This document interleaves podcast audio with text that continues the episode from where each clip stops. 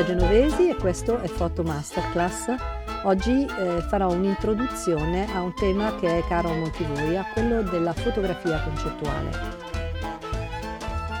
La fotografia concettuale eh, nasce, come voi sapete, intorno agli anni 60 e ha le sue basi, le sue radici nell'arte concettuale e ancora prima l'arte concettuale ha delle radici storiche molto importanti all'inizio del 1900, insieme a tutta una serie di altre arti che eh, andavano in collisione, andavano in rottura con un sistema eh, che era stato instaurato fino a quel momento, quindi dal 1800, ma anche prima, che dava una grande attenzione al risultato formale di un'opera e, e che cercano di eh, destrutturare questo, questo preconcetto, come lo chiamano loro, perché tutto sommato ritengono che questo estremo formalismo sia stata una delusione sotto il profilo politico e anche ideologico, perché ha portato tra le altre cose anche al disastro della prima e della seconda guerra mondiale. Quindi l'arte ancora una volta assume degli aspetti e delle connotazioni che sono politiche e sono sociali e non solo formali, ma sono anche filosofiche. In questo periodo, eh, peraltro, noi abbiamo la scoperta o comunque gli studi avanzati sull'inconscio, quindi è l'epoca di Freud, poi anche l'epoca di Jung. Si dà un'importanza notevole a tutti quei processi decisionali inconsci, cioè non consapevoli, che portano comunque la persona ad agire. Questo aspetto si pensa che non sia molto rappresentato nell'arte e nascono delle vere e proprie correnti, e sono correnti soprattutto di tipo simbolico e se vogliamo anche di tipo surrealista, che danno voce, che danno spazio alle motivazioni profonde che eh, portano l'uomo effettivamente poi ad agire. Ma che cosa dice la fotografia concettuale? Perché è su questo che mi voglio soffermare, perché sull'arte concettuale ne parleremo in seguito e sarà oggetto di un ulteriore studio. La fotografia concettuale inizialmente nasce perché documenta l'arte concettuale, la quale, essendo scollata dalla manifestazione di un'opera concreta, o diventando l'opera insignificante rispetto al concetto, o traducendosi l'espressione artistica in una performance, spesso non lascia traccia. Quindi viene richiesto alla fotografia di documentare il processo, è il processo stesso che fra l'altro viene messo in luce, sul quale si focalizza il fruitore dell'opera. E questo processo può essere raccontato egregiamente attraverso le fotografie. Questo non vuol dire che le fotografie siano l'opera, ma quello che succede ben presto è che con la sparizione dell'opera, perché per definizione l'opera poi magari viene disassemblata o la performance termina, rimangono solamente le immagini e queste immagini a pieno titolo piano piano diventano una parte integrante della performance e a volte l'unica vera e propria testimonianza dell'opera fino a diventare l'opera stessa. Ora, e nel corso dei secoli noi abbiamo avuto molte miscellanee tra arti, voglio dire dall'arte egizia fino all'arte gotica, fino, non lo so, alla, all'arte musiva, cioè tante arti si sono messe insieme per raggiungere uno scopo filosofico, poetico, religioso, per dare vita a un'unica opera. E pensiamo alle compenetrazioni che ci sono state tra la scultura e la pittura, tra l'arte musiva, l'arte della miniatura, la musica tutto eh, conferiva nella creazione dell'opera finale.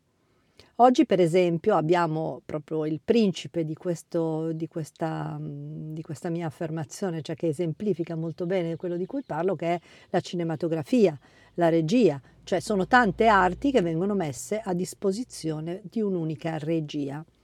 E eh, le competenze che vengono chieste, per esempio, in un film sono competenze completamente differenti tra di loro, ma che sapientemente orchestrate portano poi alla fine come risultato un'opera unica. Ora, finché la fotografia ha utilizzato la pellicola, comunque era un mezzo, era uno strumento di documentazione della realtà che poteva essere anche utilizzato per creare dei collage o delle opere che erano delle vere e proprie miscellanee. Se pensiamo anche, non so, ad artisti grandissimi come Merrey, abbiamo tanti esempi di lavori di questo genere fatti con la fotografia ma le fotografie rimangono sempre qualcosa di eh, abbastanza complesso da realizzare, quindi non facilmente mischiabili ad altre arti, fino all'avvento del digitale. Nel momento in cui arriva il digitale, la fotografia si apre a delle espressioni eh, completamente differenti. Quindi direi che nasce una nuova arte, che è l'arte digitale, che riesce a mettere insieme tecniche molto diverse che in parte derivano dalla fotografia, dalla sua riproducibilità, dalla sua possibilità di alterarne contrasti, cromatismi, di crearne effetti veri e propri, per poter poi eh, dare in mano all'artista uno strumento potentissimo di racconto. Che cosa fa a questo punto la fotografia concettuale? Da prima segue un po' le piste dell'arte concettuale, cioè eh, cerca di scollare l'idea dalla forma. Ora, non è che la fotografia concettuale, così come l'arte concettuale, dica che la forma non esiste, che le uniche arti sono quelle che sono frutto di questa scissione. Non ha detto che la forma eh, va buttata solo a favore dell'idea, semplicemente afferma che l'idea sia più eh, importante. Questo poi alla fine è il, è il messaggio che viene dato. Ora, e ehm, questo tipo di processo filosofico e mentale porta comunque in sé delle contraddizioni, perché nel momento stesso in cui tu rinunci a produrre l'oggetto della, del tuo pensiero, quindi per esempio, non so, barca, hm? diciamo così, non costruisci la barca, ma pensi che sia il titolo stesso o la parola barca a dover evocare in te il sentimento, la sensazione, l'immagine della barca, capisci bene che vai a dare eh, questo concetto, lo vai a consegnare a un diverso eh, contenitore, che in questo caso è la parola. Quindi non è vero che l'idea non utilizza una forma, è che eh, per convenzione, per, eh, se vogliamo anche per, un, per, uno studio, per un gioco formale, ma anche probabilmente anche sociale, filosofico, non dico di no, si eh, gioca con il concetto di forma, con il concetto di contenitore, con il concetto di idea. Naturalmente questo gioco eh, si presta anche a tantissime manipolazioni, perché capite bene che le etichette che vanno sotto il nome di fotografia concettuale, che possa essere poi oppure la body art piuttosto che la land art, sono delle categorie che servono per etichettare in qualche modo gli artisti, per dare loro una, una spiegazione che in qualche modo ne giustifica anche la presenza all'interno dei grandi spazi pubblici, delle gallerie. E siccome non c'è nessun tipo di modalità per definire realmente quello che sia un atto creativo, perché da Duchamp in avanti capiamo che questo concetto di opera d'arte concettuale, di fotografia concettuale, è tutto sommato molto arbitrario, ci apriamo di fronte alla possibilità di enormi manipolazioni, soprattutto di tipo finanziario, perché comunque eh, le sale, i musei che ospitano questo tipo di opere eh, comunque mettono fior di budget e queste opere vengono anche battute all'asta. Quindi è anche abbastanza impegnativo riuscire a distinguere quella che è la fuffa da quella che è veramente l'arte, da quello che invece è un, diciamo, un concetto filosofico e politico che ha avuto una sua ragione storica e che ha anche oggi una sua ragione d'essere. Fatto sta che da questo tipo di destrutturazione della fotografia che arriva a eh, praticamente a mettere in fila i simboli, le idee al di là del risultato formale dell'immagine, e noi da questo momento in poi, negli anni 70, 80 e 90, passiamo a qualche cosa di diverso, cioè la fotografia si riavvicina alla, a quell'ambito molto interessante che è il surrealismo.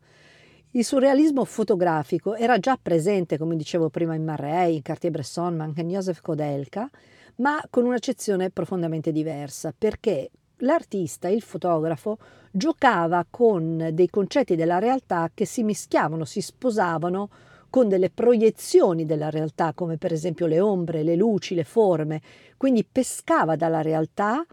dando un metasignificato alle cose che venivano riprese, ma lasciando anche allo spettatore il gusto di poter eh, interpretare a suo modo l'immagine che veniva prodotta. Invece la fotografia eh, concettuale barra surrealista che noi troviamo nell'ultimo periodo, soprattutto negli ultimi vent'anni,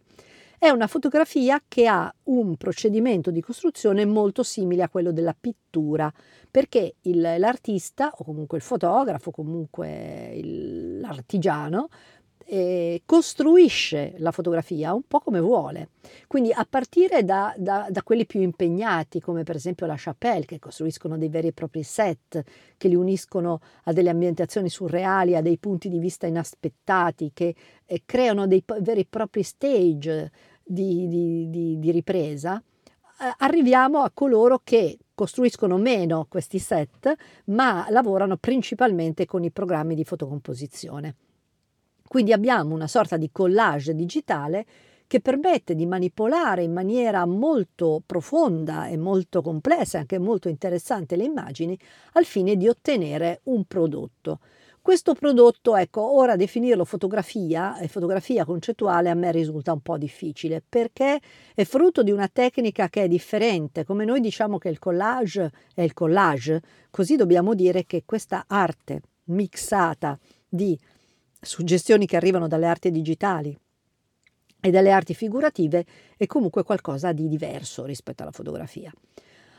Ora il punto si gioca sulla molti artisti, molti fotografi di oggi che di stampo surrealista e di stampo concettuale giocano sull'effetto sorpresa, quindi giocano sulla, eh, sul disassamento dello sguardo dello spettatore e anche sulla sua percezione visiva per presentare qualche cosa che è inaspettato, che è strano, che è straordinario e che colpisce fortemente la mente dello spettatore. A questa modalità si aggiunge, diciamo, la pretesa concettuale, cioè queste manipolazioni visive hanno quasi sempre sotto un'idea e questa idea è quella che viene espressa al di là poi della tecnica fotografica. Molti di questi fotografi non sono dei veri e propri fotografi e non conoscono più di tanto la tecnica fotografica, ma comunque si muovono discretamente nell'ambito delle manipolazioni digitali e dei programmi di manipolazione digitale. Allora, ehm, qual è il, il, problema, se un problema c'è dietro a questo, a questo sistema? Intanto andiamo a ridefinire molto il concetto di arte, su questo appunto dovremo fare un approfondimento non da poco ma eh, soprattutto le idee che spesso vengono esplicitate e che attenzione sono esplicitate, non sono criptiche, non devono essere tirate fuori con un'interpretazione sofisticata come quelle che derivano per esempio dalle fotografie di Cartier-Bresson, ma sono comunque eh, delle, dei riferimenti simbolici, metaforici, eh, sociali, culturali che sono abbastanza ben comprensibili il, il, punto è che spesso questi fotografi non hanno una grande profondità concettuale, quindi le immagini che vanno a proporre, le situazioni che vanno a proporre, l'idea che loro devono distillare a discapito della forma come l'elemento prezioso della loro opera, in realtà è un'idea banale. Cioè è un'idea che se avessero un po' di conoscenza culturale in più, se avessero una, eh, dei riferimenti anche storici, anche filosofici un po' più approfonditi, non espliciterebbero perché risulta un po' la scoperta dell'acqua calda. Però questa banalizzazione bisogna dire che alla massa piace molto e questo è un altro problema grosso, perché nel momento in cui l'arte non è più definibile e nell'arte concettuale, nell'arte eh, che si avvale appunto di metafore, di simboli e di surrealismo è ancora meno definibile, quello che decreta il successo dell'opera e, e, di conseguenza la definizione dell'artista è il fatto che questa cosa piaccia a molte persone. Quindi è un meccanismo ante litteram dei like. Quindi in pratica siccome però noi purtroppo sappiamo che la massa spesso va dietro alla cosa che risulta più nota, più conosciuta e molto influenzata dagli stereotipi, finisce che le fotografie e le opere che sono più amate sono quelle che comunque hanno una parte di somiglianza, qualcosa di noto o comunque a un gusto che va per la maggiore.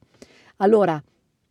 che garanzia noi poi abbiamo che questa sia veramente un'opera d'arte o meno? Cioè sottoporre a plebiscito, a referendum eh, un'opera per decidere se sia arte o meno è un procedimento assolutamente non, eh, non sottoscrivibile, non, insomma, non accettabile. È problematico riuscire a definire all'interno di questo genere di arte che cosa realmente sia arte, che cosa sia mistificazione e che cosa sia un, un facile sistema a servizio di, di forti e di facili guadagni. L'arte concettuale e la fotografia concettuale prestano anche la loro opera a eh, elementi che riguardano la società e che riguardano la politica. Quindi eh, alcune f- affermazioni di tipo politico e sociale, eh, mascherati, travestiti, dichiarati come delle performance, come delle opere d'arte,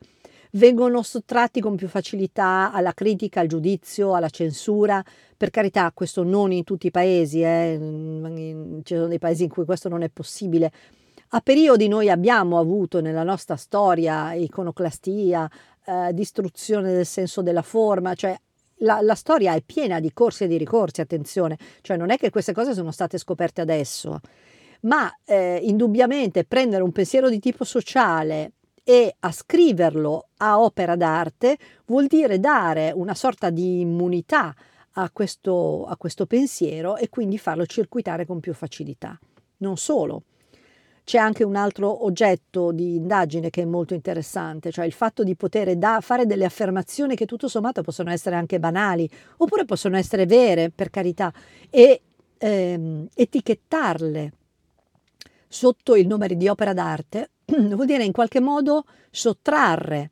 eh, le affermazioni, sottrarre le, il proprio pensiero alla, al giudizio banale o considerato banale delle persone e consegnarlo al mondo dell'arte. Quindi eh, diciamo che è anche un modo per fare facilmente arte senza doversi impegnare nella costruzione di un'opera, però è anche un modo per elevare le proprie affermazioni a qualche cosa che secondo noi debba rimanere nella storia. E quindi io mi aspetto che prima o poi anche i meme di Facebook, quelli che vengono messi su quegli sfondi pre